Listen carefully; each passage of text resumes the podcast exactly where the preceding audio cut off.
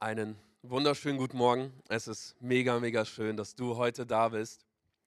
Und ähm, wir haben heute gedacht, dass unser Gottesdienst so den Titel Essentials trägt. Und ich weiß nicht, ob du was mit englischen Begriffen anfangen kannst. Wenn nicht, ich übersetze dir das. Ich kann zwar auch kein Englisch, aber das kriegen wir noch hin. Es geht darum, was ist für uns lebensnotwendig. Und ich glaube, wenn ich jetzt die Frage in den Raum stelle, ist Jesus der Mittelpunkt deines Lebens und ist Jesus alles, worum sich dein Leben dreht, da vermute ich, dass mindestens 80, 90 Prozent die Hand heben und sagen, ja, es geht in meinem Leben einzig und allein um Jesus, oder? Und ich will heute mit meiner Predigt ein bisschen aufzeigen, dass es sehr häufig gar nicht mehr um Jesus geht.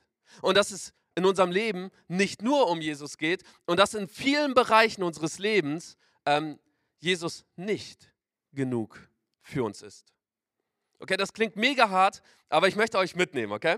Vor einigen Monaten hatten wir eine Leitersitzung und ähm, da kamen mehrere Gemeindeleiter zusammen und das war mega spannend, weil Pastor Andreas sehr aufgelöst in den Raum reinkam und uns eine Geschichte erzählt hat. Und zwar hatten die als Gemeinde sich vorgenommen und haben sich gesagt, okay, wir wollen einen neuen Kaffeebereich eröffnen. Und ich weiß nicht, ob du schon mal in der Gemeinde Neues Leben warst. Der Kaffeebereich ist on top und mega, mega schön. So, und ich liebe diesen Raum, der ist so modern gestaltet. Da gibt es einen riesen Fernseher, da, da gibt es Kaffee, was du möchtest. Und für mich zwei besondere Highlights. Es gibt Kaltgetränke. Also wenn wir in dieser Leitersitzung sitzen und alle ihren Kaffee genüsslich äh, trinken, sitze ich da mit meinem Strohhalm in der Cola und schlürfe die. Und das ist so ein schönes Gefühl. Und das Zweite ist, ähm, die haben ein Tablet verbaut in der Wand, ein iPad, und mit diesem iPad kannst du das Licht steuern und Musik an und ausmachen. Ich weiß, das ist so unnötig, dass es wiederum richtig cool ist. Und er erzählt so davon, wie die das alles gebaut haben und ähm, geplant haben und was sie da gemacht haben. Und ich war so, boah, das ist auch etwas, was ich unbedingt haben will. Also ich will auch irgendwann Kaltgetränk haben. Ich weiß nicht, ob ihr es gemerkt habt, wir haben hinten so eine Snackbar, da gibt es jetzt so Snickers und so zum Kaufen. Ähm, ich habe echt darum kämpfen müssen, dass wir das haben, weil ich finde, das muss sein. Leider habe ich noch nie einen Snickers da gekauft, werde ich aber noch machen. Ähm, und auf jeden Fall erzählt Andreas die Geschichte weiter und sagt, im Zuge dieser Umgestaltung kam es so weit, dass sie gesagt haben, okay, der gute und ausgediente Wasserspender ähm, wird weggenommen. Und man kann sich Wasserflaschen in diesem Kaffeebereich kaufen und wer sich das nicht kaufen kann, der kriegt die auch so. Und ich finde, das ist voll die gute Idee, dass man eben nicht diesen Wasserspender hat, sondern Wasserflaschen. Das ist ganz cool. Aber er sagt, ich hätte nie gedacht, dass die Empörung darüber so hoch sein wird. Er sagt, dieser eine Wasserspender, der seit 10, 20 Jahren da in der Gemeinde steht, nie besonders anscheinlich aussah und irgendwie nie in den Mittelpunkt gestellt wurde, war plötzlich Mittelpunkt jedes Gesprächs. Wie kann man den Wasserspender aus der Gemeinde verbannen? Und, und es gibt viele Diskussionen, wenn man ein Kreuz wegnimmt von der Kirche oder wir das Kreuz hier vorne wegtun würden, dann ist genau dieselbe Diskussion, wie kann man Jesus aus der Kirche verbannen? Und so häufig merken wir gar nicht, dass sich in unserem Leben gar nicht alles um Jesus dreht, sondern um so viele mehr Dinge. Und ich habe eine Frage an dich, die du für dich selber mal beantworten kannst. Und zwar, was muss eine Kirche dir bieten? Okay, du hast jetzt kurz Zeit darüber nachzudenken, was muss eine Kirche dir bieten? Und ich muss ehrlich sagen, wenn ich in einen Gottesdienst gehe, dann sind meine Erwartungen schon echt hoch. Und ich bin jedes Mal enttäuscht, wenn ich nach Hause fahre, meine Erwartungen nicht erfüllt wurden. Und meine Erwartungen sind so, ich brauche eine richtig starke Message. Ich brauche eine Predigt, die mich bewegt, die mich eine ganze Woche zum Nachdenken bringt. Geht dir auch so, oder? So, ich brauche richtig starken Lobpreis, okay? Ich, ich muss in der Anbetung fühlen, dass Gott direkt neben mir steht und mich festhält und sagt, ey Dorian, ich hab dich lieb. Das muss ich spüren. Und wenn das Lobpreisteam das nicht hinkriegt, dann liegt es nicht an mir, sondern an denen, dass sie es nicht geschafft haben. Okay? Und wenn ich in eine Gemeinde komme, dann muss es Leute geben, die lächelnd auf mich zukommen, gefühlt alles über mich wissen und fragen, wie mein Tag war.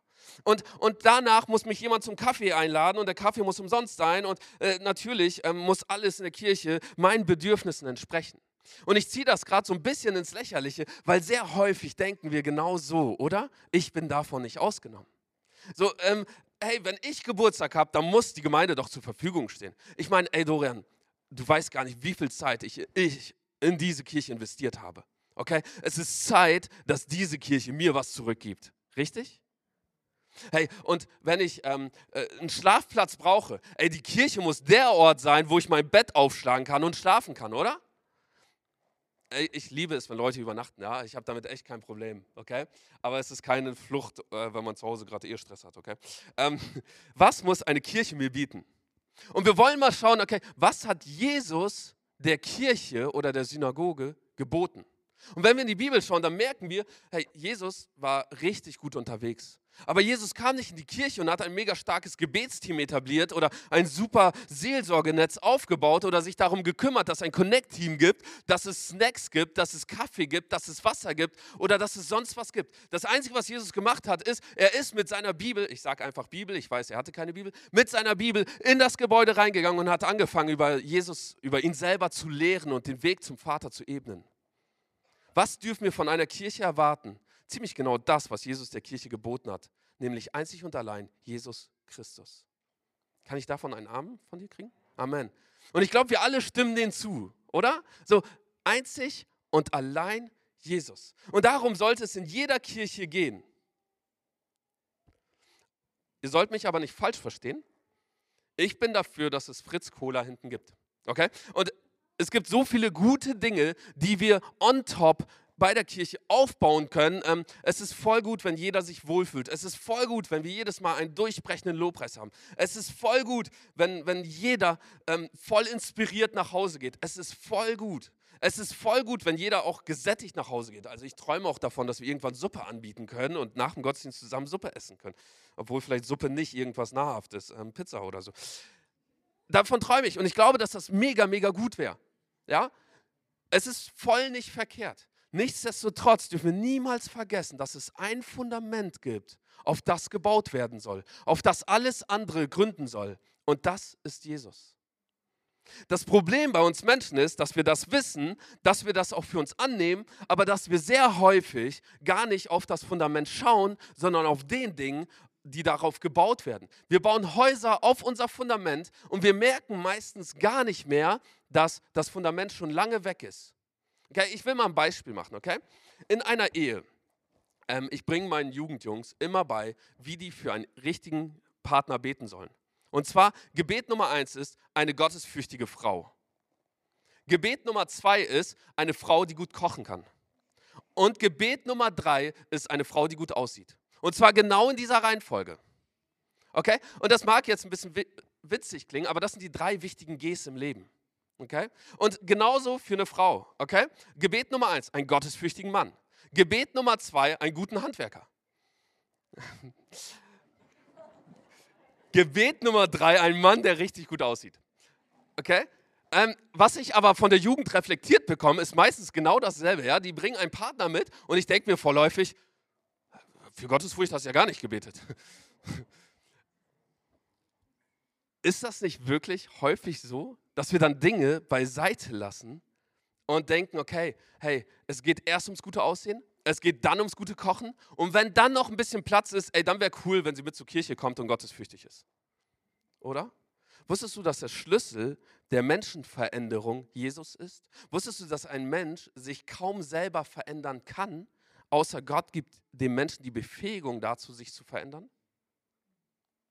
Das heißt, wenn Gottesfurcht an erster Stelle steht, ist das nicht das Nonplusultra? Ich meine, wir alle werden älter. Und ich kann gar nicht äh, mehr die Haare zählen, die ich schon verloren habe. Ich könnte aber die zählen, die ich noch habe. Ähm, wir werden älter und unser Aussehen wird sich ändern. Und wir werden schrumpeliger und wir kriegen mehr Falten. Und ähm, ich liebe dieses Bild von ich und meine Frau sitzen auf dieser Veranda so uralt, so Falten im Gesicht und ich schaue sie an und sage, du bist die schönste Frau auf der Welt. So, und ich glaube, das ist so ein Bild, was wir alle haben wollen, oder? So, das ist so das, was wir haben wollen. Aber wisst ihr, wie das nur möglich ist? Wenn Christus Mittelpunkt ist. Weil Christus uns Stärke gibt. Christus gibt uns Liebe. Christus gibt uns die Fähigkeit, über Dinge auch hinwegzugehen. Und Christus gibt uns die Fähigkeit, charakterlich ihm ähnlicher zu werden. Und es gibt keinen schöneren Menschen als Jesus. Lass das einfach mal ähm, auf dich wirken. Okay, und ähm, in der Ehe merken wir häufig, dass Gottesfurcht fehlt, wenn alles das, was wir auf diesen Teppich aufgebaut haben, plötzlich anfängt zu bröckeln. Okay? Ich habe dafür gebetet, dass mein Mann mega gut mit den Kindern kann. Ich habe dafür gebetet, dass mein Mann jeden Tag Bibel liest, dass er jeden Tag betet. Und irgendwann merke ich, hey, irgendwie betet er nicht mehr. Irgendwie liest er keine Bibel mehr. Wobei das wiederum echt gute Eigenschaften sind. Irgendwie kann er überhaupt nicht mehr mit Kindern. Irgendwie handwerklich gelingt ihm auch nichts mehr. Und dann ist so der Punkt, wo wir anfangen und sagen und realisieren, oh, irgendwas läuft schief. Aber wisst ihr was, eigentlich will Jesus, dass unser Blick immer als erstes auf ihn ist, um zu sehen, okay, vor x Jahren haben wir vielleicht schon die Gottesfurcht zusammen verloren. Hey, vor x Jahren ging es plötzlich in unserer Ehe gar nicht mehr um Jesus als erster Stelle, sondern um uns selber, um die Kinder, um, um unser eigenes Leben, um unsere eigene Ideologie, die wir aufbauen, um unser eigenes Weltbild, das wir versuchen zu harmonieren und in Einklang zu bringen. Aber nicht mehr um Jesus. Und das, wozu die Bibel uns aufruft, das werden wir nachher lesen, ist der Blick immer auf Jesus, um frühzeitig zu merken, hey, da fängt was an zu bröckeln und jetzt müssen wir anfangen, an unserer Ehe zu arbeiten. Und nicht erst dann, wenn wir merken, okay, jetzt ist es zu spät. Und wir können es weiter beziehen, hey, wir können von Ehe weggehen zur Familie. Okay? Ähm, Familie ist auch etwas so gewaltig und eine der besten Dinge, die Gott jemals erfunden hat. Ähm, besser als Autos und alles andere. Ehe, äh, Familie so Kinder zu haben, ein so wertvolles Geschenk. Und auch da, Fundament muss Jesus sein und auf diesem Fundament bauen wir Dinge auf. Okay? Und wir sorgen dafür, dass unsere Kinder regelmäßig zum Gottesdienst kommen. Und wir sorgen dafür, dass unsere Kinder regelmäßig beten und dass sie in der Schule auch ein gewisses Standing haben, um zu sagen, hey, ich glaube an Jesus. Und wir bringen unseren Kindern vielleicht auch ein gewisses Bibelwissen und Repertoire bei. Okay? Und häufig merken wir gar nicht, dass Gottesfurcht vielleicht schon lange raus ist. Und das merken wir erst zu dem Zeitpunkt, wo unsere Kinder plötzlich sagen, ich möchte mit Gott nichts zu tun haben. Und dann merken wir, ey, oh, irgendwie hat sich mein Leben nur noch darum gedreht, dass sie zur Kirche gehen, dass sie ein gutes Bild ablegen und gar nicht mehr um das einzig Wahre und Wichtige, nämlich Jesus. Und ich weiß absolut, okay, ich kann leicht reden, weil meine Kinder sind erst fünf und zwei und die haben noch keinen so großen eigenen Willen, obwohl eigentlich schon, aber die müssen trotzdem mit zur Kirche. Ähm, kann ich noch leicht reden. Aber das ist das, was die Bibel uns lehrt und zeigt. Okay? Die Verantwortung eines Vaters in der Familie ist so essentiell wichtig. Und ich weiß nicht, ob du dieser Verantwortung schon mal, ähm, ob du dir das schon mal bewusst gemacht hast. Und zwar legt Gott die Verantwortung des geistlichen Oberhauptes in die Hand des Mannes. Und ich weiß auch, wie leicht es ist zu sagen, ich als Mann bin nur dafür zuständig, das Geld nach Hause zu bringen. Es ist so einfach. Aber Gott sagt, das ist auch deine Aufgabe, aber nicht die einzige Aufgabe. Deine Aufgabe ist es, dafür Sorge zu tragen, dass deine Familie bei Gott ist. So heißt es in, ähm, in einem der Mosebücher, ich habe jetzt nicht genau äh, im Kopf welches, da heißt es, du sollst deinen Kindern meine Wege einschärfen. Und das ist ein Gesetz, das den Männern gegeben wurde. Du sollst sie meine Wege einschärfen. Und das Interessante ist, ich frage mich immer, warum der Mann? Weil ich finde, ganz ehrlich, dass Frauen es besser können. Okay? Ähm, so häufig versage ich genau an diesem Punkt und merke, boah, Martina ist so viel näher dran, den Kindern einen besseren Jesus zu zeigen, als ich es häufig kann. Ich bin viel auf der Arbeit, ich bin viel in der Kirche und wie häufig sehen meine Kinder mich wirklich Bibel lesen und beten? Puh, das ist gar nicht so häufig. Wobei das gar nicht gut ist, weil genau das sollten wir als erstes in unserem Leben sehen. Und es gibt eine Studie aus ähm, dem amerikanischen Raum, die ich so stark finde, weil die genau das zeigt, warum Gott die Autorität oder die geistliche Autorität in die Hand eines Mannes gelegt hat, also in die Hand des Vaters. Und zwar, wenn ein Kind sich bekehrt, liegt die Chance bei 3,5 Prozent, dass die Familie sich auch bekehrt. Okay, 3,5 Prozent. Wenn eine Mutter sich bekehrt, liegt die Chance, dass die Familie sich bekehrt, bei 17 Prozent. Das ist mehr. Wenn ein Vater sich bekehrt, liegt die Chance bei 93 Prozent, dass die Familie sich auch bekehrt. Weil Gott etwas so Geistliches in den Mann hineingelegt hat und gesagt hat, du bist das geistliche Oberhaupt. Und wenn du deinen Weg gehst, dann wird deine Familie mitkommen. Und es ist völlig egal, ob wir uns als Mann überhaupt nicht in der Lage dazu fühlen. Ich hätte nicht gedacht, dass ich so viel über Männer rede, tut mir leid, aber ähm, ich glaube, das ist ähm, gerade ganz wichtig. Und ich weiß nicht, ob du dich in der Lage fühlst zu sagen, ich trete diese Verantwortung an oder ob du sagst, ey, boah, nee, ich bin dieser Verantwortung gar nicht gewachsen. Ich kann dir eins sagen, ich bin dieser Verantwortung häufig gar nicht gewachsen. Und häufig komme ich an meine Grenzen und denke mir, boah, wie, wie soll man das schaffen?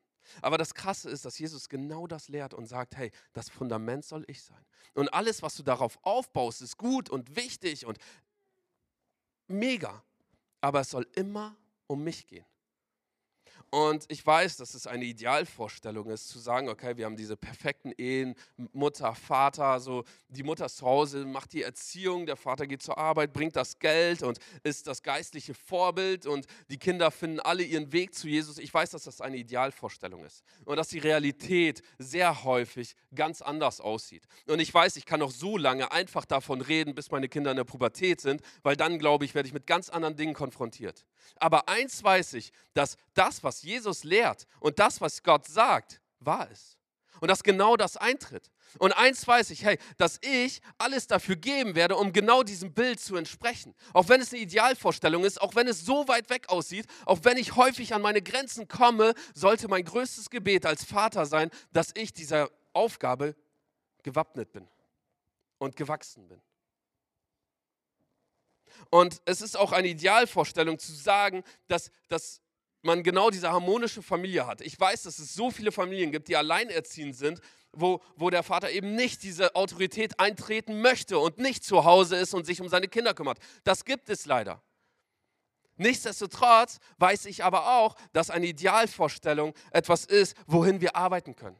Und es ist wichtig, dass wir dann eintreten und sagen, okay, selbst wenn mein Mann eben nicht in der Lage ist, das anzutreten, aus welchen Gründen auch immer, und es gibt so viele Gründe dafür, dass wir sagen, hey, wir wollen aber, dass genau dieses Wort in meiner Familie gilt. Wir wollen, dass genau das einsetzt. Auch wenn, wenn, wenn, wenn diese Idealvorstellung nicht erfüllbar ist, werde ich genau dafür beten, dass diese geistliche Autorität in unserer Familie gewahrt wird und bewahrt wird und dass Gott genau da auch in meiner Familie wirkt.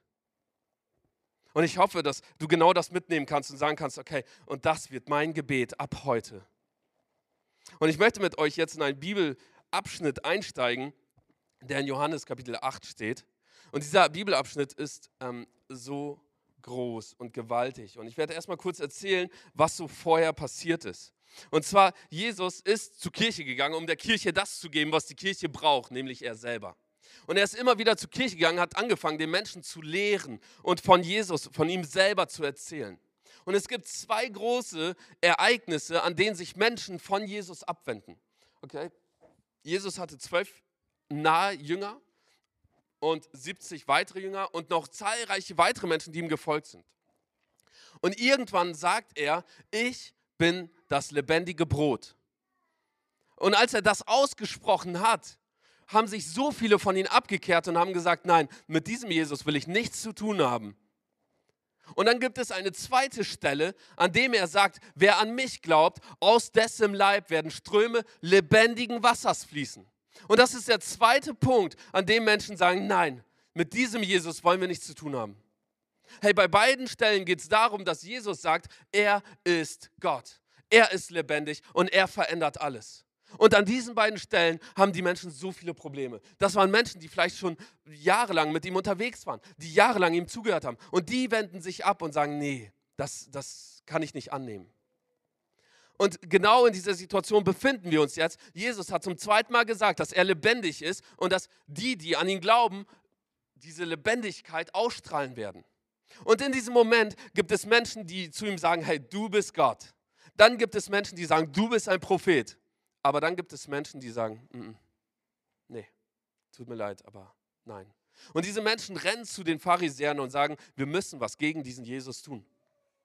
Und die Pharisäer überlegen was und die schmieden einen Plan und die brauchen jetzt einen richtig, richtig guten Plan. Was können die Jesus anhängen, um zu beweisen, um ihn zu diskreditieren, um ihn runterzumachen, um ihn als falschen Lehrer darzustellen?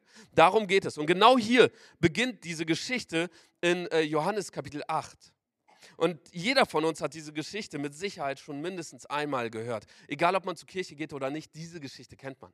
Und zwar geht es um die ähm, Ehebrecherin, die zu Jesus gebracht wird. Und da heißt es, Und am frühen Morgen kam er wieder in den Tempel und alles Volk kam zu ihm und er setzte sich und lehrte sie. Da brachten die Schriftgelehrten und Pharisäer eine Frau zu ihm, die beim Ehebruch ergriffen worden war, stellten sie in die Mitte und sprachen zu ihm, Meister, diese Frau ist während der Tat beim Ehebruch ähm, ergriffen worden.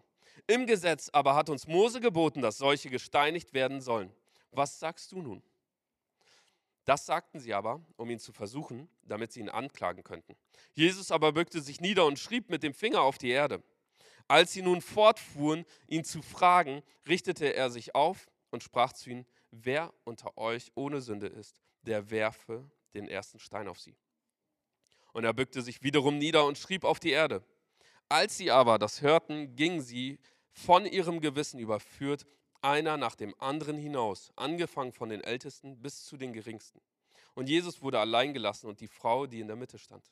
Da richtete sich Jesus auf und da er niemand sah als die Frau, sprach er zu ihr, Frau, wo sind jene deine Ankläger? Hat dich niemand verurteilt? Sie sprach, niemand Herr. Jesus sprach zu ihr, so verurteile ich dich auch nicht. Geh hin und sündige nicht mehr. Ein richtig schöner Bibelabschnitt, oder? Den, den lesen wir so gerne, weil der zeigt so stark Gottes Liebe, oder? Und ich weiß nicht, was deine erste Frage ist, wenn du diesen Bibelabschnitt gelesen hast. Meine erste Frage war, was hat Jesus auf die Erde geschrieben? Zweimal wird es extra betont, dass er etwas auf die Erde geschrieben hat. Was ist es? Weil es wird hier nicht aufgelöst. Und ähm, ich war äh, in der Fastenzeit so begeistert, ich habe diesen Bibelabschnitt gelesen und ich habe verstanden, was Jesus auf die Erde geschrieben hat, weil das eine Kombination mit Jeremia ist. Und das war für mich so neu, so bewegend und so stark. Und ich bin zu meinen ähm, biblischen Freunden hingelaufen, also den anderen Predigern, und habe denen davon erzählt. Und die gucken mich an, das ist neu für dich? Es war echt ähm, erschreckend. Ähm, das hat echt wehgetan weil das haben die mir vorher nicht erzählt. Ich weiß nicht, was für Geheimnisse die noch von mir haben. Ähm, ja, Fastenzeit, eine sehr, sehr starke Zeit. Ne? Das war äh, die Zeit, an der ich am meisten versucht wurde, ich glaube in meinem ganzen Leben. Ähm, das war der zweite Abend. Ich ähm, äh, war zu Hause und es gab Essen, aber ich durfte nicht essen. Und ähm, es gab einen Gedanke, der sich die ganze Zeit in meinem Kopf gedreht hat und ich weiß nicht, ob du das auch kennst. Es drehte sich die ganze Zeit darum, ey, ist doch einfach eine Nudel. Die anderen, die essen auch. Die belügen dich. Die werden dir morgen sagen, die haben nicht gegessen, aber die essen. Ja, ess auch. Ich weiß nicht, ob du das kennst, ja. Also ich hätte nie gedacht, dass solche einfachen Gedanken, ja, und ich hatte echt zu kämpfen damit. Ich bin um 20 Uhr ins Bett gegangen, weil ich es nicht mehr ausgehalten habe. Ähm, weil dieser Gedanke immer und immer wieder kam. Und ich weiß nicht, ob du das auch kennst, dass gerade dann, wenn wir uns voll stark fühlen und gerade so eine Fastenzeit ist der Moment, wo wir so viel intensive Zeit mit Gott verbringen und mega stark sein sollten, aber auch irgendwie der Zeitpunkt, an dem ich mich noch nie so schwach gefühlt habe und gedacht habe, ja, ich habe jetzt allen unterstellt, dass die mich belügen. Ne? Ähm, ja. Und so häufig sind wir genau in dieser Situation, wo wir einfach nicht mehr merken, wie Jesus weggezogen wurde. Und es geht so viel um uns selber und um unsere eigenen Bedürfnisse, sei es Essen, Trinken, Schlafplatz oder was weiß ich. Und diese Geschichte zeigt uns drei verschiedene Perspektiven, die wir mal betrachten wollen. Zum einen gibt es die einen, die Menschen verurteilen, die Pharisäer und Schriftgelehrten. Okay, die, die suchen irgendeinen Grund, um Jesus niederzumachen, um ihn zu diskreditieren, damit Menschen ihm nicht mehr nachfolgen. Und ich glaube, dass das eine Sichtweise ist, die wir auch viel zu häufig leider einnehmen. Und das Problem ist leider, dass solange wir nicht in der Situation sind, wir die Dinge gar nicht nachvollziehen können. Wisst ihr, wer der beste Autofahrer der Welt ist? Es ist immer der Beifahrer. Wusstet ihr, dass die Menschen, die die größten und besten Kindererziehungsratgeber geschrieben haben, Menschen oder Mütter ohne, also Frauen ohne Kinder waren? Die meisten Erziehungsratgeber sind von Menschen geschrieben worden, die noch nie Kinder hatten. Und das ist ja auch voll schlau, weil wenn man neben steht, man kann die Dinge so gut beurteilen, oder? So, so, ey, du kannst auch so nicht mit deinem Kind umgehen, ja? Und die Frau hat schon sieben Tage nicht geschlafen und denkt sich, ey, mir ist das so egal, ne? So, das Kind muss jetzt schlafen. So, erst wenn man diese sieben Tage nicht geschlafen hat, dann weiß man, okay, Es ist eine Idealvorstellung, immer dieser gelassene Vater oder die gelassene Mutter zu bleiben. Aber wenn man in dieser Situation drin ist, dann ist es gar nicht so einfach, oder? Keiner sagt was, okay, dann geht es nur mir so, okay, passt schon. Ähm, ich wollte immer sieben Kinder haben. Sieben. Ich dachte, sieben ist eine biblische Zahl, ist eine starke Zahl. Okay? Ähm, meine Frau wollte drei Kinder. Wir haben uns auf zwei geeinigt, weil jetzt haben wir zwei Kinder. Und wir haben doch festgestellt, es ist eine einfache Vorstellung, wenn man noch keine Kinder hat, zu sagen, sieben Kinder, hä, was soll daran schwer sein? Die spielen ja untereinander und so. Und die Älteren erziehen die Jüngeren, was hat man da noch zu tun? Ähm, so dachte ich tatsächlich. Äh, ich gehe zur Arbeit, komme nach Hause, genieße mein Leben und das war's. Ähm, und jetzt, wo man Kinder hat, merkt man plötzlich, die Situation ist eine ganz andere. Und solange man nicht in dieser Situation ist, ist es so einfach, auf diese Frau zu schauen und zu sagen, das, was du da gemacht hast, geht gar nicht. Das, was du da gemacht hast, ey, du bist die sündigste Person. Und denen ging es ja noch nicht mal um diese Frau. Die Frau war nur ein Mittel zum Zweck. Ja, die war, die war einfach perfekt gerade da, um sie zu verurteilen. Und das, was die Menschen gemacht hätten, ist, sie hätten sie gesteinigt. Das hätten die tatsächlich getan. Weil es ging nicht mehr um Jesus, es ging nicht mehr um den Menschen, es ging überhaupt nicht um Gottesehrfurcht. Und Pharisäer und Schriftgelehrten, das waren eigentlich die Menschen, die am besten die Bibel kennen sollten. Also Bibel, beziehungsweise das, was die damals hatten. Das sind die Menschen, die das am besten kennen sollten. Und eigentlich sollte bei denen Gottesehrfurcht an erster Stelle stehen und dann wird alles andere aufgebaut. Das Problem nur war, dass Gottesehrfurcht schon lange nicht mehr da war. Es ging nur noch um Rituale, um Traditionen, um, um irgendwelche Dinge, die aufrechterhalten werden sollten, um einen Schein zu wahren. Aber Gottesfurcht war schon lange, lange nicht mehr da. Wie ist das bei dir? Oder bei deiner Kirche, bei deiner Gemeinde? Ist es auch so, dass es so gut ist und dass es so viele Dinge gibt, die sich so perfekt anfühlen, aber Gottes Furcht gar nicht mehr da ist, dass sich plötzlich alles nur noch um irgendwelche Rituale und Gesetze und Traditionen geht und dass es so häufig das, was bei uns in der Familie genauso ist. Und es dreht sich alles mehr darum, um, um ein Idealbild aufrechtzuerhalten, weil wir ursprünglich mal so gestartet haben und ursprünglich war das mega, mega gut und mega, mega gesund aber irgendwann leider nicht mehr, weil die Gottesfurcht weg war und es sich nicht mehr um Gott gedreht hat, sondern einfach nur noch um die Umstände. Wir Menschen, wir blicken auf unser Leben erst durch Umstände. Und diese Menschen, diese Pharisäer, die hatten absolut recht. Es gab ein Gesetz von Mose, das besagt, dass solche Leute gesteinigt werden sollen. Und die waren absolut im Recht. Nichtsdestotrotz ist Jesus derjenige, der die verurteilt und quasi darbringt, dass es nie um Gott ging, sondern um alles andere, was sie darauf aufgebaut haben. Es ging nicht um Jesus, weil Jesus nicht mehr oder Gottesfurcht oder Gott nicht mehr genug für die Pharisäer und Schriftgelehrten war. Irgendwann war er nicht mehr genug. Ich habe letztens eine Aussage gehört, die ähm, mich echt bewegt hat, weil das habe ich nie gedacht. Und zwar, dass eine vernünftige theologische Ausbildung uns eigentlich demütig machen soll. Und ich dachte immer, dass ähm, so eine theologische Ausbildung, ja, man eignet sich Wissen an und Wissen hat oft was mit Stolz auch zu tun. Aber eigentlich ist genau das Gegenteil oder sollte genau das Gegenteil der Fall sein. Es ist so einfach, sich auf die Bühne zu stellen und Aussagen, ähm, Verse, die man liest, ähm, aus dem Kontext zu reißen und die zu erklären. Es ist aber so schwer, die Dinge zu betrachten, die wirklich geschrieben stehen. Ich mache mal ein einfaches Beispiel. Ich bin ja ein absoluter ähm, Verfechter von der neuen Bundlehre und vom neuen Menschen und ich finde, das ist eine so gute Lehre. Ja, ich finde das richtig, richtig gut. Aber das Problem ist, dass wir sehr häufig den Blick auf Jesus als Mensch richten bei dieser Lehre. Okay? Jesus ist 100% Mensch. Amen? Amen. Und häufig richten wir unseren Blick genau darauf. Jesus 100% Mensch. Das, was er kann, können wir noch viel größer und viel mehr. So sagt er auch. Und das ist auch voll richtig, das ist auch voll gut. Okay, wenn er heilt, dann können wir es auch. Wenn er das macht, dann können wir das auch. Und das ist auch okay. Das Problem ist, dass wir häufig bei genau dieser Lehre eins vergessen. Und zwar, dass Jesus auch 100% Gott ist und immer war. Und wusstest du, dass das Thema 100% Mensch und 100% Gott ein Thema ist, das, ähm, worüber sich Theologen schon Jahrhunderte, wenn nicht Jahrtausende drüber unterhalten haben? Und dass das eine Dogma ist, die festgesetzt wurde in der Christenheit, wo gesagt wurde, über das Thema werden wir nicht mehr diskutieren und nicht mehr streiten, weil das ist die Lösung. Jesus ist 100% Mensch, 100% Gott. Auch wenn wir nicht genau wissen, was es heißt, so ist es.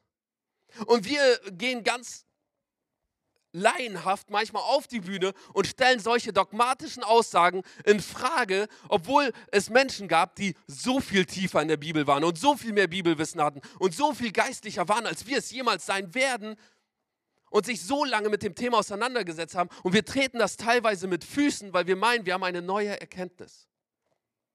Kennst du das vielleicht? Ich habe das jetzt extra strapaziert und etwas größer gemacht, aber so häufig nehmen wir Verse aus dem Kontext und glauben, eine richtige Lösung dafür zu haben und ohne theologisches Grundwissen darüber, was steht eigentlich in diesem Vers. Und ich will nachher einen Vers mit euch betrachten, wo ich glaube, dass wir das auch sehr, sehr häufig machen. Dass wir ihn so aus dem Kontext reißen, dass wir häufig gar nicht mehr verstehen, worum es geht. Oder nee, ich mache das jetzt, weil ich diesen einen Vers so liebe. Es gibt diesen einen Vers, denn wo zwei oder drei versammelt sind, mein Namen. Da bin ich mitten unter ihnen. Und das wird voll gerne dann benutzt, wenn die Kirche leer ist. Und dann sagt man, okay, komm, ey, wo zwei oder drei sind, hey, das hier ist mitten unter uns, ey, das ist voll die gute Zuversicht und das sollte uns motivieren. Wusstest du, dass in diesem Abschnitt gar nicht um die Gegenwart Gottes geht? Es geht gar nicht darum, dass Gott sagen will, hey, wenn ihr zwei oder drei seid, dann bin ich da, weil das würde dem widersprechen, was die Bibel sonst lehrt, zum Beispiel in Epheser, Kapitel 1, wo es heißt, Gott in uns, die Hoffnung auf Herrlichkeit. Hey, schon wenn ich alleine bin, ist Gott da. Ich weiß nicht, ob du es wusstest, ne? Das heißt, solange du alleine sündigst, ist alles gut. Wenn ein zweiter Christ dabei ist, ja, dann wird es schwierig, weil dann ist Gott auch da. Klingt lächerlich, so leben wir häufig. Und dieser Vers wird so aus dem Kontext gerissen und wir nutzen den und das ist ja auch eigentlich voll die schöne Aussage, oder? Hey, selbst wenn wenige sind, Jesus ist da, voll die schöne Aussage. Aber die Aussage ist eigentlich, in dem Abschnitt geht es um Verurteilung und es geht darum, dass ähm, wenn dein Bruder sündigt und ähm, der ändert sich nicht, dann geh mit dem zweiten hin und der ändert sich immer noch nicht. Und in diesem Kontext sagt Jesus genau das, denn wo zwei oder drei übereinkommen und wo zwei oder drei zusammen zu jemandem gehen und sagen, hey, ähm, das, was du da machst, ist nicht gut, da bin ich mitten unter ihnen. Das sagt Jesus damit aus. Und nicht dieses, was wir häufig denken, dieses schöne Gefühl, hey, jetzt ist Jesus bei uns, weil wir zwei oder drei versammelt sind. Darum ging es nie. Und wir werden nachher noch einen weiteren Bibelvers betrachten, den ich so, so gut finde. Ich weiß nicht, ob du es wusstest, mein Traumjob ist aktuell, ich weiß nicht warum, Servicekraft in einem Restaurant. Ähm, ich würde voll gerne so zu dem Tisch hingehen und dann sagen, hey, was würdet ihr gerne essen? Darf ich eure Bestellung aufnehmen? Zu dem einen oder anderen, zum Beispiel wenn Daniel ins Restaurant kommen würde, würde ich sagen, für dich Bruder nur ein Wasser. Das würde ich zu mir selber auch sagen. Sorry, Daniel. Ähm, äh, voll cool, voll entspannt, voll schön. Mein Schwager ist äh, Servicemann, so. Er arbeitet in einem Restaurant. Er hat mir gesagt, hey Dorin, ähm, du weißt schon, dass das bedeutet, dass du nie einen Feiertag zu Hause bist. Du weißt schon, dass du abends arbeiten musst, bis spät in die Nacht. Du weißt schon, dass du jedes Wochenende arbeiten musst. Gut, das habe ich nicht bedacht. Ne? Also ich wollte Wochenende nicht arbeiten. Feiertage bin ich in der Kirche, also da habe ich eh keine Zeit. Ja, und abends wollte ich eigentlich auch nicht arbeiten. Also ja, gut, dann reicht es vielleicht nur noch für McDonald's, aber ähm, solange wir nicht in der Haut stecken, können wir nicht hundertprozentig nachvollziehen, was es bedeutet. Ein Gideon hat mit 300 Menschen gegen 120.000 Menschen gekämpft. Und ein Gideon hat gewonnen. Krass, oder? Wenn ich die Geschichte von Gideon lese, denke ich mir, boah Gideon, erstmal, wie konntest du so häufig zweifeln? Du brauchtest drei Prüfungen, damit du weißt, dass Gott bei dir ist. Das Zweite ist, ich denke mir, boah, du warst so ein starker Mensch, bestimmt dein Lebensende war perfekt. Ich weiß nicht, ob du das Lebensende von Gideon kennst. Er hat angefangen, Götzendienst zu betreiben. Und man denkt sich, hey, wie kann das sein? Ey, du warst mit 300 Menschen, ich hätte mich das gar nicht getraut, mit 300 Menschen gegen 120.000. Also das, äh, nee, das, da muss man Mathe nicht aufgepasst haben, um zu wissen, dass das keine gute Rechnung ist. Und da müsste man ja denken, hey, so krass. Aber ich glaube, wären wir in derselben Situation wie Gideon, uns wird es allen genauso gehen. Uns wird es allen genauso gehen, dass wir, ähm, obwohl der Anfang so krass war und Jesus so stark war, dass wir anfangen, weitere Dinge drauf zu bauen. Und dann kommen Leute, die sagen, hey, du bist voll gut, du sollst ein Richter werden. Und, und ne, ah, fühlt sich gar nicht mal schlecht an. Und wir bauen Dinge darauf. Und irgendwann geht es gar nicht mehr um Gott und wir merken gar nicht, wie Gott schon lange raus ist. Und dann geht, ist es so leicht, den Weg zum Götzendienst zu gehen. Und es gibt so zahlreiche Menschen, hey, David, David ein voll guter Mensch, oder? So hätten wir das erlebt, ein Riesen besiegt mit einem Stein. Boah, ey, Gott, safe, mein ganzes Leben, ja? Davids Leben, ja gut, hatte auch Höhen und Tiefen. Ein Saul, so gut gestartet, das Ende, puh, gar nicht gut. So viele weitere Menschen. Und solange wir nicht in der Haut stecken, boah, wir können so gut von außen schauen und wir lesen die Geschichte und denken uns, boah, Simson, wie doof, Delilah, hey. Sorry, aber nee, da, da wäre ich niemals drauf reingefallen, oder? Niemals, nein, nein, nein. Aber hast du schon mal zu Gott gesagt, boah Gott, wenn das und das passiert, ab jetzt mein Leben gehört dir? Kennst du die Aussage? Ich habe die Aussage bestimmt schon 10.000 Mal gemacht. Weil jedes Mal, jedes Mal komme ich wieder zu der Situation, wo ich dann wieder ein Riesenproblem habe und denke, oh, äh, irgendwie ging es ja doch nicht ganz um Jesus, obwohl ich gesagt habe, hey, mein ganzes Leben gehört dir. Irgendwie äh, ging es jetzt doch viel mehr um mich. Und das ist nicht etwas, wo ich dann plötzlich stehe und denke, okay, ab jetzt. Also ich sage immer, ab jetzt. Ab jetzt, Jesus, voll Herzblut und voller Kraft. Keinen Monat später stehe ich wieder vor der Situation und denke, oh, hä, zwei Tage hat es angehalten. Ne? Tag drei war dann wieder schwieriger. Und so häufig sind wir in unserem Leben so, dass wir gar nicht merken, wie Gott schon lange weg ist. Und wir kommen immer wieder zu dem Punkt, wo es um unsere Umstände geht, wo es um unsere Probleme geht, wo es um alles geht, was wir darauf aufbauen. Und wie gesagt, es ist voll nicht schlimm, dass man Dinge darauf aufbaut. Überhaupt nicht. Es ist aber voll schlimm, wenn wir nicht zurück zu Jesus kommen, wenn wir nicht zurück zu Gott finden. Und wir wollen die Perspektive jetzt einmal wechseln von den Verurteilern hin zu der Verurteilten. Jetzt haben wir diese Ehebrecherin und die wird vor Jesus quasi ähm, in die Mitte gestellt und ihr wird etwas vorgeworfen. Und interessanterweise sagt die Frau in diesem Abschnitt gar nichts. Richtig? Sie sagt nicht ein Wort am Anfang, weil sie wusste, ich bin schuldig. Ich habe gar nichts zu sagen. Ich habe eins festgestellt, wenn man ähm, Christen ermahnt, sind die Christen die besten Juristen, die es auf der Welt gibt. Okay? Du sagst den Menschen, hey, da hast du ähm, nicht gut gehandelt, hey, da musst du aufpassen, hey, da vielleicht nicht mehr lügen. Und du kriegst Bibelverse um die Ohren geworfen, wo du dir denkst, Alter, ich wusste gar nicht, dass du jemals in die Bibel reingeschaut hast. So, und in diesem Moment sind wir so gut darin, Dinge uns zurechtzubiegen und zu sagen, ey Gott, nicht ich. Guck mal, die Frau hätte sagen können, eigentlich war das Gesetz von Mose so, dass beide gesteinigt werden mussten. Den Mann haben die gar nicht mitgebracht. Das heißt, die Frau hätte sagen können, hey, ihr habt falsch gehandelt, Freispruch. Eindeutig, weil ihr habt einen Fehler gemacht, nicht ich. Also ich auch, aber ihr noch mehr. So, hätte sie ja sagen können. Oder sie hätte zu Jesus sagen können, äh, Jesus, das war ein Ausrutscher. Das ist einmal passiert, sorry. Tut mir leid. Hätte sie sagen können. Oder sie hätte so viele Dinge aufwerfen können und ähm, vielleicht sogar genau das Wort aus Mose in Frage stellen können und sagen können, hey, das hat Mose gesagt und mein Gott ist, wird das nicht sagen. Oder? Hey, mein Gottesbild gibt das so nicht wieder. Hey, da sind wir so gut drin. Plötzlich sind wir alle Juristen, wie auch gefühlt jeder Christ plötzlich Mediziner ist. Das ist voll gut. Aber die Frau, die macht das einzig Richtige und zwar, sie weiß, sie ist schuldig und sagt kein Wort. Und sagt kein Wort, weil sie weiß, hey, es ging nie um Gott in meinem Leben. Es ging nie um Gott.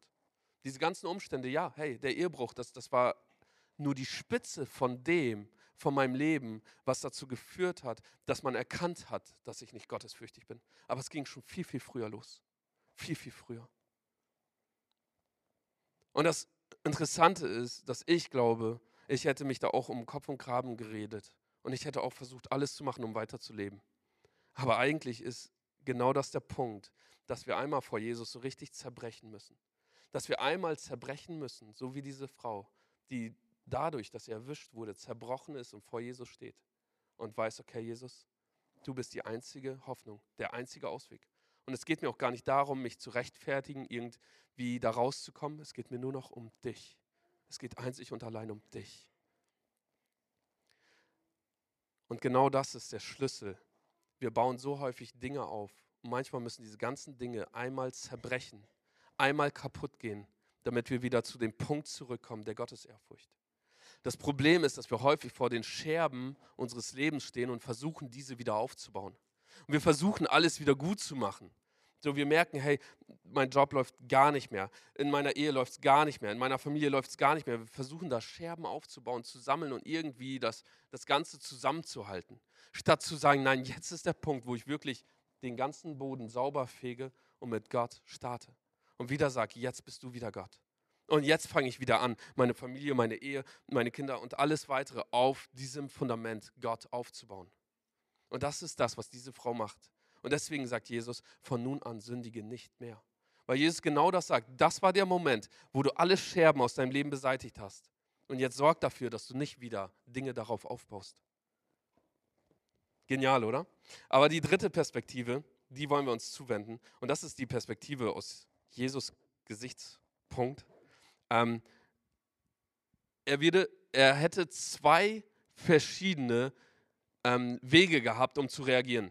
Weg Nummer eins wäre, er hätte quasi sagen können, okay, ähm, die Frau muss freigesprochen werden, weil es geht nur um den Menschen. Ähm, äh, sorry, aber wir können doch niemanden jetzt töten. Freispruch. Das wäre der Moment, wo ähm, die Pharisäer ihn genommen hätten und gesagt hätten, das ist ein falscher Lehrer, weil er widerspricht den Gesetzen und er ist in einem humanistischen Weg unterwegs, wo es plötzlich nur noch um den Menschen geht, der im Fokus steht, nicht aber um Gott. Das wäre Weg Nummer eins. Und an so vielen Stellen erkenne ich mich so wieder, dass ich lieber den Menschen umarme und sage, alles wird gut. Hey, das wird schon. Und ey, komm, ähm, ja, jeder macht Fehler. Und ich, ne, blick über so vieles häufig hinweg, weil ich will doch den Menschen einfach zeigen, hey, komm, es geht um dich. Hey, es ist nicht so wichtig. Und der zweite Weg ist genau der andere Weg. Jesus hätte richtig radikal handeln können und sagen können, sie muss sterben. Oder? Das wäre so der Weg, den die Pharisäer gehofft haben, weil dann hätten die gesagt, alles, was er über Gottes Liebe sagt, könnt ihr vergessen. Das, was er sagt, das stimmt nicht, weil er, dem geht es gar nicht um den Menschen. So, und wir haben diesen Zwiespalt zwischen humanistisch und völlig radikal unterwegs und Jesus entscheidet sich für einen Weg, der unglaublich anders ist. Ein Weg, der genau dazwischen durchführt. Und zwar fängt jetzt Jesus an, etwas auf dem Boden zu schreiben. Und ich will ja endlich auflösen, weil ich weiß, diese eine Frage plagt dich. Was schreibt er auf dem Boden? Und wir schauen mal in Jeremia Kapitel 17, Vers 13. Und da heißt es, Herr, du Hoffnung Israels, alle, die dich verlassen, müssen zu Schanden werden. Ja, die, welche von mir weichen, werden auf die Erde geschrieben werden denn sie haben den Herrn verlassen, die Quelle lebendigen Wassers. Interessant, oder? Das, was sie versuchen, Jesus anzuprangern, ist genau der Punkt, dass sie sagen, er sagt, lebendiges Wasser wird aus dem Menschen fließen. Und das, was Jesus anfängt zu machen, ist, er kniet sich nieder und fängt an, deren Namen auf die Erde zu schreiben, weil das sind die Menschen, die Gott verlassen haben. Das heißt, das, was Jesus macht, ist den Blick weg von der Frau, weg von der ganzen Situation, hin zu jedem Einzelnen, zu dem Teppich, zu Jesus. Und er macht den Leuten klar, in deinem Leben ging es schon lange nicht mehr um Gott. Es ging schon lange nicht mehr um Gott, weil du bist Gott so fern, weil Jeremia sagt, die Namen, die auf die Erde geschrieben werden, das sind Gottlose. Aber es reicht nicht aus. Das ist Punkt 1. Punkt 2 ist, dass Jesus nochmal mit ähm, seinen Worten den Menschen klar macht und er sagt, okay, und wer von euch jetzt ohne Schuld ist, der werft den ersten Stein. Und er konfrontiert sie wieder mit sich selber und richtet den Blick wieder ab von, von dieser einen Situation hin zu ihm selber.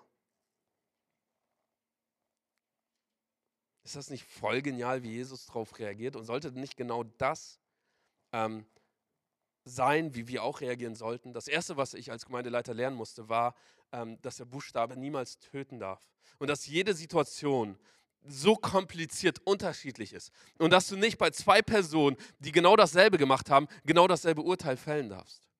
Weil die Beweggründe dahinter komplett verschieden sein können. Wir stecken nicht in der Haut. Wir wissen nicht, was sie dazu geführt hat. Wir wissen es nicht. So häufig ähm, begegnen wir Menschen und vielleicht sind die so dieser erste Eindruck ist so ein bisschen aggressiv oder so. Wir wissen nicht, was für einen Tag dieser Mensch vorher hatte. Wir wissen es nicht. Hey, vielleicht ist etwas passiert und sein, also wenn es ein Mann ist, seine Frau äh, hat einen Unfall und liegt jetzt im Krankenhaus. Und ihm geht es gar nicht gut und er weiß gar nicht, wie er reagieren soll. Hey, würden wir dann nicht sofort sagen, hey komm, ich umarme dich und liebe dich trotzdem? Aber das Erste ist, was wir machen, wenn uns jemand so ein bisschen aggressiv entgegnet, wir blocken sofort ab und sagen, okay, komm an, ähm, ich suche jemand anderes. Statt zu sagen, hey, ich versuche deine Situation nachzuvollziehen, weil du auch nur ein Mensch bist. Und weil du genauso viele Probleme hast wie ich auch, wenn nicht sogar noch mehr oder weniger. Und wir reden so häufig über selbe Themen und doch aneinander vorbei. Wir kennen die Geschichte von Nikodemus, einem Pharisäer, der zu Jesus kommt. Und er redet mit Jesus über Wiedergeburt. Und Jesus spricht auch über Wiedergeburt. Und Nikodemus spricht davon, dass der Mensch zurück in den Mutterleib muss. Und Jesus spricht von einer geistlichen Erneuerung. Sind das nicht zwei Themen, die so weit voneinander weg sind, obwohl es dasselbe Wort und dasselbe Thema ist? Wir sehen das bei der Frau, bei der samaritischen Frau am Brunnen. Jesus redet über Wasser des Lebens und sie redet über das Wasser im Brunnen. Und sie reden so weit aneinander vorbei. Kann es vielleicht in unserem Leben sein, dass wir auch so häufig über dasselbe Thema reden mit Gott, aber so weit aneinander vorbei? Gott geht es darum, dass Gottes Furcht an erster Stelle steht. Uns geht es aber darum, dass unsere Bedürfnisse befriedigt werden.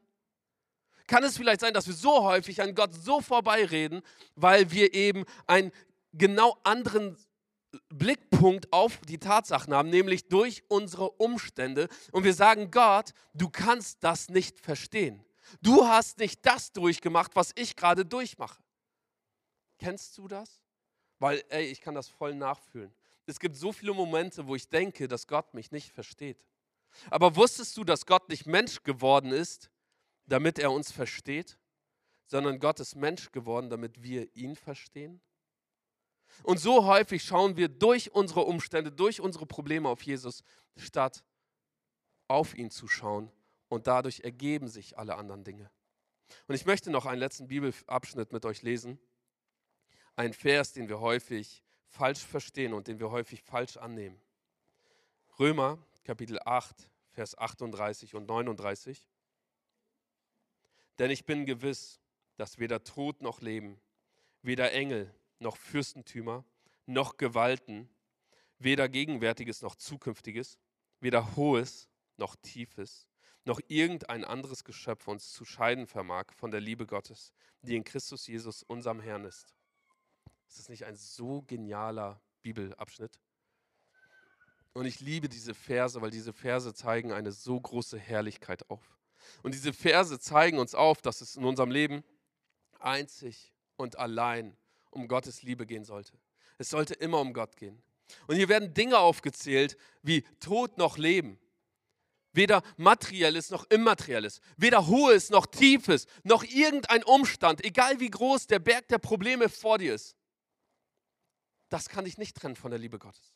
Und dann weder Gewalten noch irgendwelche Fürstentümer, weder Engel noch irgendwelche Dämonen oder der Teufel selbst schafft es, dich von der Liebe Gottes zu trennen. Richtig? Das ist die biblische Wahrheit. Die Realität ist aber häufig, dass wir das Gefühl haben, dass unsere Umstände uns von der Liebe Gottes trennen, oder? So häufig fühlen wir uns nicht geliebt, wenn es uns schlecht geht. So häufig fühlen wir uns nicht von Gott umarmt und nicht von Gott verstanden, wenn es uns nicht gut geht. Dieser Vers sagt aber aus, dass Gott derjenige ist, der alles versteht und dass seine Liebe für uns gilt. Und egal was ist, niemand kann uns von Gottes Liebe scheiden. Niemand. Und ich habe früher immer gedacht, dass ich der einzige Mensch bin, der es schafft, mich von Gottes Liebe zu entfernen. Okay, ich gehe meinen Weg, das heißt, ich entferne mich von Gottes Liebe. Wollen wir diesen Abschnitt nochmal anschauen? Da heißt es, weder hohes noch tiefes, noch irgendein Geschöpf. Und ich weiß nicht, ob du es weißt, aber ich bin ein Geschöpf Gottes. Bist du auch ein Geschöpf Gottes? Du bist auch nur erschaffen von Gott. Das heißt, selbst wir Menschen sind niemals in der Lage, uns von Gottes Liebe zu trennen. Das sind wir nicht. Weil Gottes Liebe steht jedem Menschen zu. Jedem Einzelnen. Und das ist so gewaltig. Ich möchte aber nicht diesen Vers jetzt verharmlosen, sondern ich möchte sagen, dass dieser Vers und dieser Abschnitt, das könnt ihr gerne nachlesen, nur für Wiedergeborene gilt. Hier spricht äh, Paulus zu Wiedergeborenen. Und er sagt, wenn du wiedergeboren bist, dann kann dich nichts von der Liebe Gottes trennen. Nichts. Okay? Und heutzutage, ich weiß, dass dieser Gedanke der Liebe Gottes so groß geschrieben wird. Wir leben in einer Zeit, wo gerade dieser Gedanke fokussiert wird und in den Mittelpunkt gestellt wird und es wird gesagt, es geht auch nur um Gottes Liebe. Okay? Wir müssen jeden lieben, wir müssen jeden respektieren, wir müssen jeden annehmen. Und da sage ich Ja und Amen zu. Das heißt aber nicht, dass Gott einen Schlupfwinkel für jeden Menschen bereithält. Okay, Jesus hatte auch keinen Schlupfwinkel für die Ehebrecherin. Er hatte keinen Ausweg. Er hat nicht gesagt, okay, deine Sünden sind jetzt einfach vergeben und du kannst neu starten. Sondern das, was passiert ist, dass die Ehebrecherin zerbrochen ist und gesagt hat, Jesus, mein Leben in deiner Hand. Und das ist der Moment, das ist der Moment, wo Jesus sagt, von heute an bist du geliebt. Von heute an kann dir nichts mehr passieren. Von heute an werde ich mit dir gehen.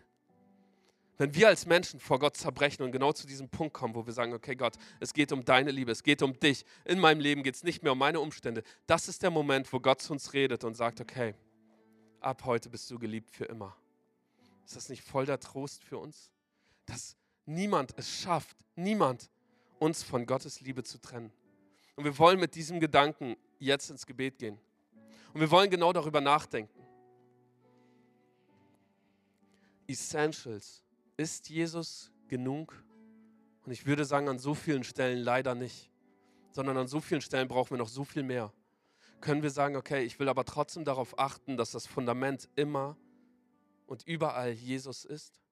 Egal ob in der Familie, in der Ehe, im Freundeskreis, auf der Arbeit. Und wir wollen jetzt aufstehen und du darfst deine Augen schließen. Gottes Liebe ist so groß und seine Liebe steht genau dir jetzt zu. Gott will dir heute eine neue Hoffnung schenken. Auch wenn du dich nicht geliebt gefühlt hast, will Gott heute zu dir reden. Und ich weiß, dass Gott einen so großen und wunderbaren Plan für dein Leben hat.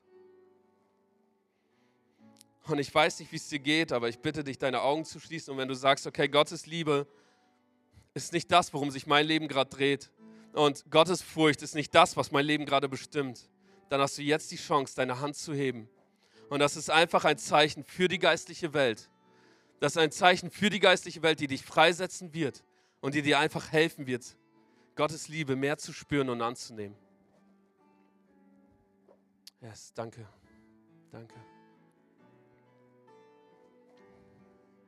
Jesus, danke, dass du ein Gott der Liebe bist und dass nichts, absolut gar nichts uns von dieser Liebe trennen kann, Jesus.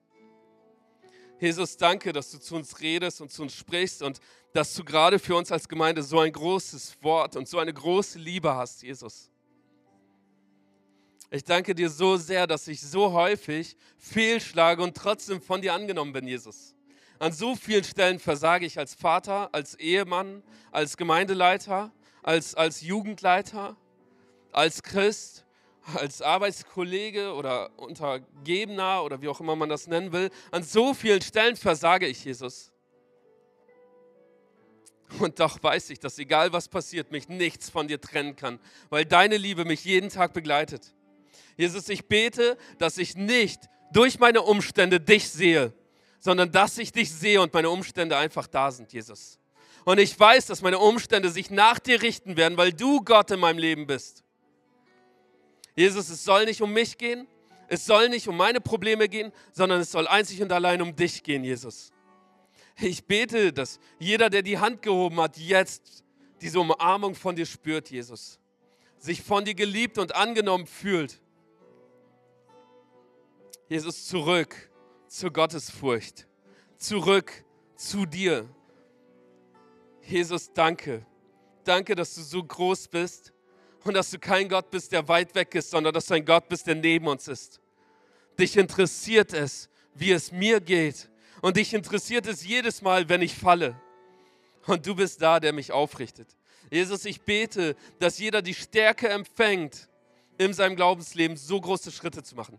Ich bete für starke Väter, ich bete für Väter, die ihre geistliche Autorität in Anspruch nehmen und danach handeln. Ich bete aber auch für die Familien, wo der Vater es nicht antritt. Und ich bete, dass die Mutter die Fähigkeit und die Kraft dazu hat, das anzutreten. Jesus, und wenn es nicht die Mutter ist, dann bete ich, dass du persönlich da bist. Und du einfach Engel schickst, die für die Familie da sind, Jesus. Du bist ein Gott, der uns nie verlässt. Und ich weiß, dass bei so vielen Bereichen kann ich leicht davon reden. Und die fühlen sich so schmerzhaft an, Jesus. Und vieles werde ich nie verstehen. Aber Jesus, ich weiß, dass ich nicht überall eine Antwort von dir brauche, um von dir geliebt zu sein. Jesus, danke, dass deine Liebe mich trägt jeden Tag.